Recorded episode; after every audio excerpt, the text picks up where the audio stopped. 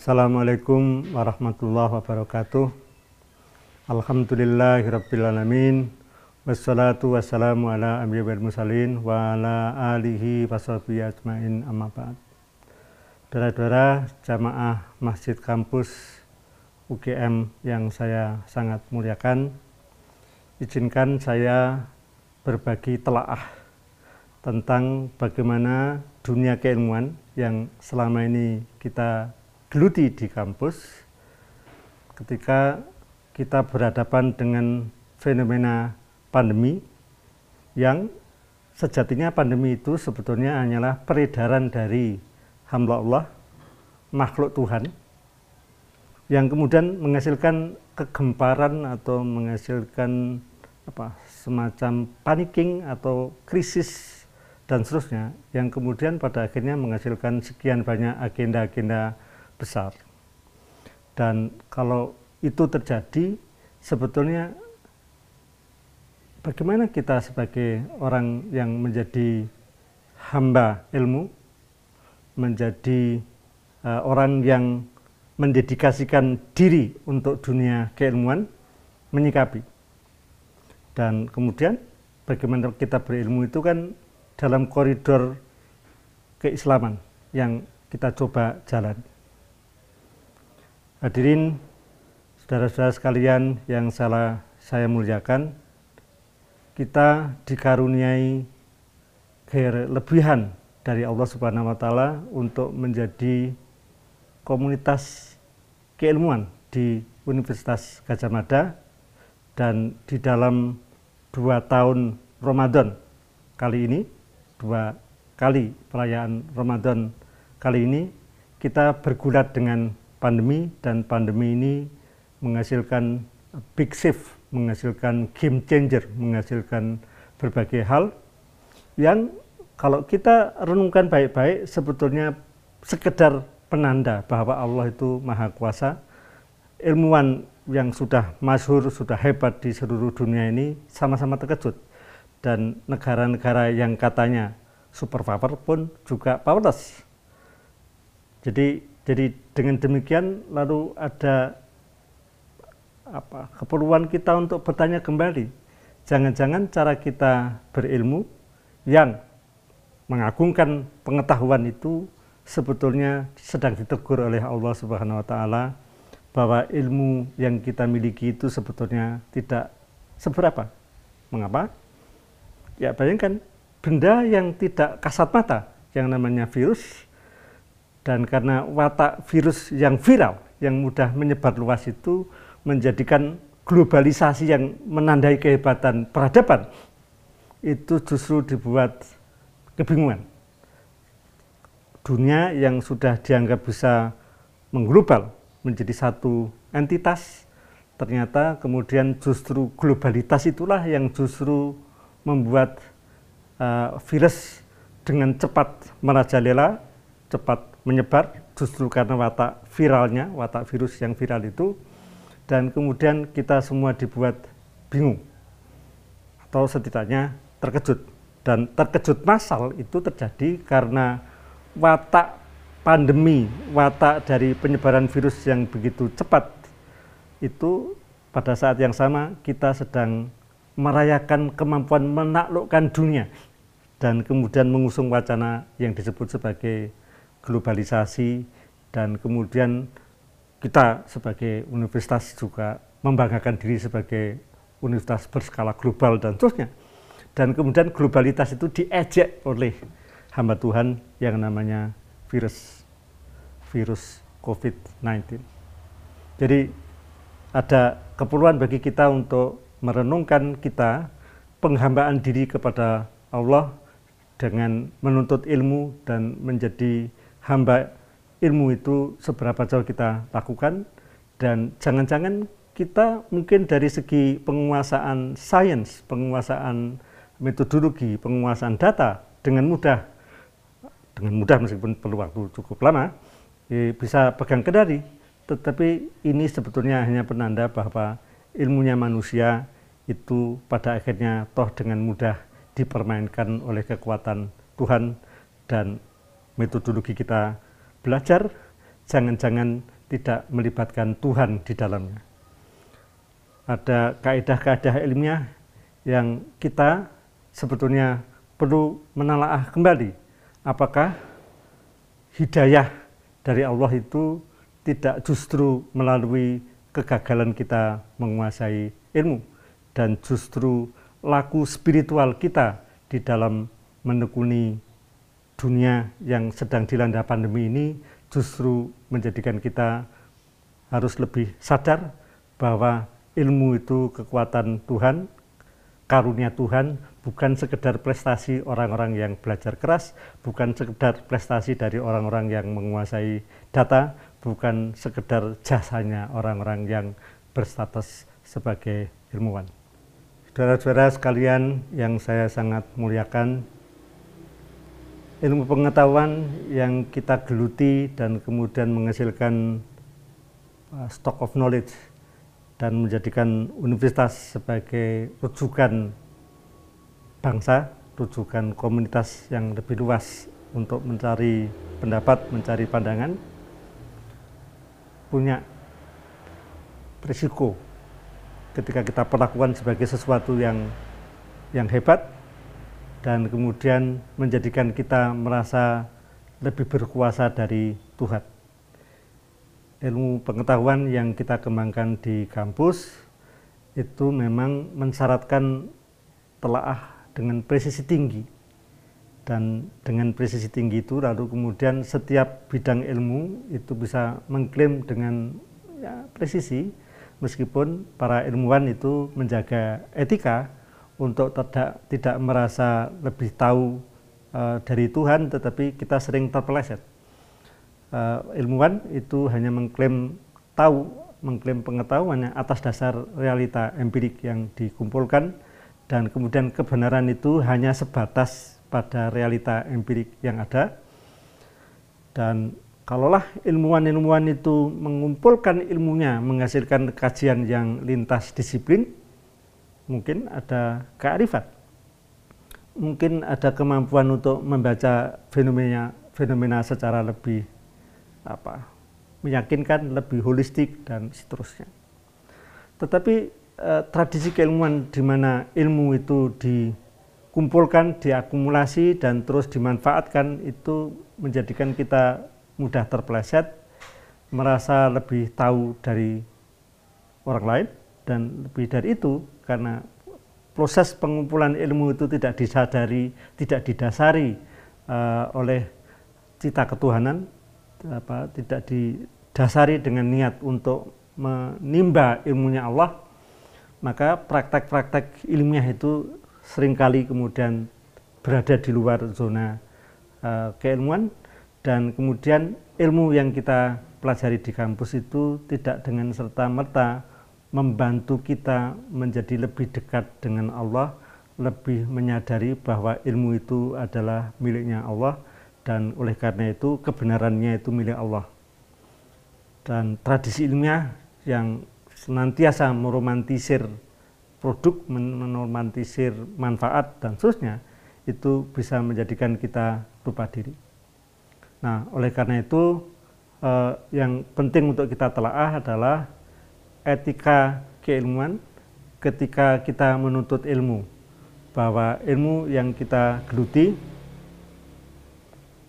itu adalah hidayah. Dan hidayah itu hadir di dalam uh, keseriusan kita untuk menekuni apa perintah Allah untuk membaca alam semesta ikro melakukan riset itu adalah perintah Tuhan. Dan kemudian kalau perintah Tuhan itu kita jalani ya yang yang berhak untuk menilai kita kan Tuhan, bukan manusia. Poin saya, cara kita beragama sering kali tidak sampai pada level apa namanya etika keilmuan dan kalau kita di komunitas keilmuan Universitas Gajah Mada sanggup melakukan refleksi diri maka puasa kita uh, pergulatan kita dengan dunia keilmuan insya Allah adalah ibadah dan pengetahuan sebagai milik itu kemudian harus kita pertanyakan. Belakangan ini eh, kita merayakan UGM sebagai world class university. Tetapi kalau world class university itu tidak korespon dengan pengamalan ilmu kita ke dalam keseharian masyarakat, lalu untuk apa kita menjadi world class university? Kalau memang UGM itu ingin menjurang tinggi dengan reputasinya dan kemudian mengakar kuat menghasilkan kemaslahatan, maka dua-duanya itu harus justru menjadi penanda kesungguhan kita berkhidmah dan ilmu itu kita amalkan dan kemudian pengamalan itu adalah uh, bukti bagi penghambaan kita kepada Allah dan kalaulah ada manfaat itu manfaat yang kita persembahkan sebagai apa namanya dedikasi kita sebagai hamba Tuhan. Tetapi uh, poin yang sering kali luput di dalam tradisi keilmuan di kampus itu adalah tradisi penghambaan terhadap ilmu sebagai kekuatan ilahiyah. Jadi ilmu itu dibayangkan sebagai rasionalitas, sebagai kerja keras yang kemudian membuahkan jurnal. Ilmu itu sekedar sebagai kegiatan individual atau kolektif, bukan sebagai apa namanya uh, perjuangan uh, keikhlahian kita untuk bisa lebih menghamba kepada Allah. Tetapi di pojok-pojok masyarakat, di pesantren-pesantren, di pedesaan-pedesaan itu masih terpelihara tradisi menarik. Kiai-kiai itu menobatkan diri, memposisikan diri sebagai khotimul ilm. Justru kepuasan, kebanggaan mereka itu adalah berjalan atau berjuang di jalur keilmuan dan ilmu-ilmu itu uh, dikumpulkan, diwarisi dari pembacaan terhadap kitab-kitab. Di sana ada tradisi menarik bahwa ilmu itu dikodifikasi di dalam literatur, di dalam kitab-kitab yang di sana disebut sebagai kitab kuning. Dan kitab kuning ini uh, menjadi apa uh, riwayat atau kemasan dari ajaran-ajaran Islam dan ilmu itu disajikan dalam teks yang terus-menerus divalidasi dengan konteksnya. Sehingga uh, rujukan utamanya memang uh, teks dengan apa namanya narasi-narasi yang menjadikan Islam itu hadir sebagai petunjuk. Dan apa kalaulah ada teks yang dijadikan uh, rujukan penjabarannya itu dengan sangat sadar dengan konteks sehingga kiai-kiai itu ketika menjalankan fungsinya sebagai khotimul ilm itu sangat mempertaruhkan pembacaan kitabnya dan kemudian memastikan uh, pembacaan kitab itu korespon dengan alam nyata. Hanya saja fakta empirik yang beliau beliau kaji itu tidak tersaji secara sistematis. Sehingga di sini ada teks dengan konteks yang hanya dibumbui secara sporadis. Kiai-kiai biasanya membaca beberapa ayat ketika ngaji dan sarahnya itu dari begitu banyak uh, referensi, tetapi kemudian referensi empiriknya itu tidak didasari pada riset-riset empirik. Dan di sini karena tidak ada tradisi riset empirik, lalu kemudian uh, tradisi keilmuan itu meskipun ditandai dengan apa khidmah uh, menuntut ilmu dan mengamalkan ilmu secara sungguh-sungguh uh, mungkin agak apa tidak terlalu canggih di dalam membaca data.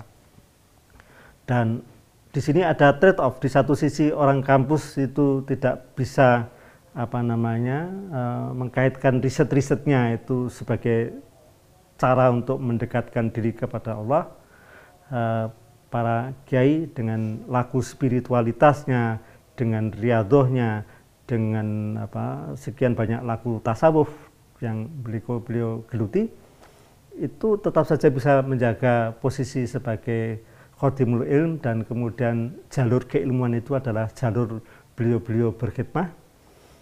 Dan kemudian kita mempertanyakan diri sekarang apakah kita harus memilih memilih menjadi apa namanya santri yang kemudian merefer pada teks dengan penelaahan konteks dengan sekian banyak metodologi ya, tetapi kemudian uh, tidak terlalu serius dengan apa bukti-bukti empirik? Ataukah kita uh, memilih uh, menjadi orang kampus yang merasa lebih modern, lebih hebat, lebih eh, ilmiah dan seterusnya, lalu kemudian tidak bisa menerima hidayah sebagaimana kiai menerima hidayah. Menurut saya kita perlu belajar lebih baik, perlu mengintegrasikan tradisi keilmuan yang ada di kampus yang sangat kaya dengan referensi empirik dan kemudian agak gagap di dalam mengkaitkan bukti empirik itu dengan apa penghambaan kita kepada Allah. Di sisi lain ada narasi, ada teks dan ada sanat ilmu yang ada di dalam tradisi pesantren yang apa namanya karena tidak terbiasa dengan tradisi riset-riset empirik lalu kemudian tidak bisa memprediksi dan gagal prediksi itu nanti kita bisa selami dengan uh, merefer kepada kasus uh, pandemi COVID. Dora-dora yang saya sangat muliakan, pandemi COVID mengharuskan kita untuk bisa mengkombinasikan tradisi kajian empirik, kajian berbasis data, dan pada saat yang sama itu juga kearifan, kemampuan untuk bisa menangkap hidayah melalui berbagai hal yang mungkin tidak terbiasa kita jalani di kampus. Sebagai contoh begini. Karena ilmu itu dibayangkan sebagai ikhtiar manusia dan ilmu itu harus dikejar dengan riset. Riset itu berbiaya mahal, lalu kemudian terbitlah jurnal-jurnal internasional. Kita juga digiring untuk menjadi apa nah, pengguna jurnal internasional dan jurnal internasional itu kan harus berlangganan kita harus bisa meng, kita akses dengan berlangganan dan proses berlangganan itu diharapkan bisa mengembalikan setidaknya biaya investasi plus keuntungan. Nah, ketika COVID melanda dan kemudian COVID melanda itu justru memerlukan apa riset itu dikolaborasikan di seluruh dunia maka kemudian tradisi untuk saling memproteksi investasi dengan apa namanya berharap bisa memetik langganan itu justru dibuyarkan sehingga banyak eh, jurnal-jurnal uh, yang tadinya egois mementingkan laba perusahaan itu kemudian justru saling berbagi pengetahuan. Jadi ilmu yang harusnya dimanfaatkan untuk kemanusiaan atas nama kemanusiaan yang sedang terlanda oleh COVID yang melanda seluruh dunia. Lalu kemudian kegiatan keilmuan itu bisa apa namanya dilakukan secara lebih kolaboratif atas dasar pertimbangan kemanusiaan. Sehingga uh, persaudaraan yang tadinya tersekat-sekat oleh negara, tersekat oleh perusahaan dan seterusnya itu justru bisa melintas ketika kita semua dihentakkan oleh fenomena yang namanya pandemi, fenomena uh, global, hentakannya bersifat global mengejutkan dan kemudian dalam keterkejutan itulah kemudian kemanusiaan itu muncul. Dan kemunculan itu memang tidak mensyaratkan negaranya itu beragama Islam atau tidak, tetapi ilmu Tuhan yang diturunkan dengan apa namanya beredarnya COVID itu menjadikan orang lebih mengedepankan kemanusiaannya sehingga kemudian uh, solidaritas kemanusiaan itu justru mencair. Begitu juga tadinya negeri ini ikut apa namanya keranjingan dengan wacana globalisasi bahkan globalisme itu menjadi cara kita berpikir orang pada menarik diri sehingga kemudian ada kemanusiaan sebagai cita uh, seluruh dunia, cita umat manusia. Dan kemudian ada kepentingan nasional itu harus dikolaborasikan dan pada saatnya kemudian e, pembagian manfaat dari riset-riset itu bisa lebih mempertimbangkan unsur kemanusiaan. Tetapi tidak lama setelah itu ketika temuan-temuan itu sudah mulai jalan lalu komoditifikasi ilmu untuk bisa menjual produk itu berjalan marak. Bahkan kemudian uh, ketika vaksin itu mulai ditemukan dan kemudian yang diributkan adalah perdagangan vaksin dan kemudian cita kemanusiaan yang muncul pada saat apa namanya meletusnya pandemi itu mulai pudar lagi. Jadi kita sebagai uh, hamba ilmu kemudian sepantasnya bertanya kembali kalau ilmu itu untuk kemanusiaan kemudian bobot dari kegiatan komersialisasi vaksin itu bisa di apa dipersoalkan lagi. Dan pada saat yang sama eh, bapak-bapak, ibu-ibu, nyai dan kiai yang di pondok pesantren eh, kemudian bisa ikut apa namanya melalui doanya. Kemudian eh, pandemi sudah sudah semakin bisa apa namanya terkelola. Dan kemudian ilmu yang didasari pada kearifan yang ini biasanya adalah uh, cara berpikirnya, cara berilmunya orang-orang pesantren uh, dan seterusnya itu justru bisa campur. Dan kalau uh, kita memang bersungguh-sungguh mau mengambil pelajaran, mengambil hikmah dari COVID-19, lalu pembelajarannya itu tidak hanya sekedar berbasis data, tetapi berbasis hikmah, berbasis pada laku spiritual, bahwa manusia sungguh pun sudah menguasai ilmu dan teknologi, sudahlah menguasai apa namanya artificial intelligence, sudah punya big data dan seterusnya. Pada akhirnya toh juga uh, memiliki keterbatasan dan karena keterbatasan itu uh, sebetulnya juga penanda bagi keterbatasan manusia menguasai ilmu pengetahuan, kita perlu kembali untuk beribadah melalui jalur keilmuan dan justru tahunya kita itu saya kira uh, sejajar juga dengan tidak tahunya kita akan banyak hal. Ilmu yang didasarkan pada bukti-bukti empirik tidak harus dibatalkan, tetapi pada saat yang sama uh, kearifan yang selama ini menjadi basis untuk berilmu, khotimul ilm yang menjadi basis kita untuk menghambakan diri kepada Tuhan melalui jalur keilmuan, melalui upaya untuk memastikan ilmu itu bermanfaat, itu tetap saja hidup. Dan oleh karena itu maka pelajaran terpenting bagi kita di kampus adalah uh, menggunakan data, menggunakan fakta, menggunakan teori yang ada itu dikemas, dikelola dengan kearifan. Dan dengan begitu hidayah itu bisa ditempuh melalui jalur keilmuan dan juga laku-laku spiritual yang menjadi alat memudahkan kita untuk apa menggapai hal yang tidak bisa diraih secara empirik itu bisa dilakukan.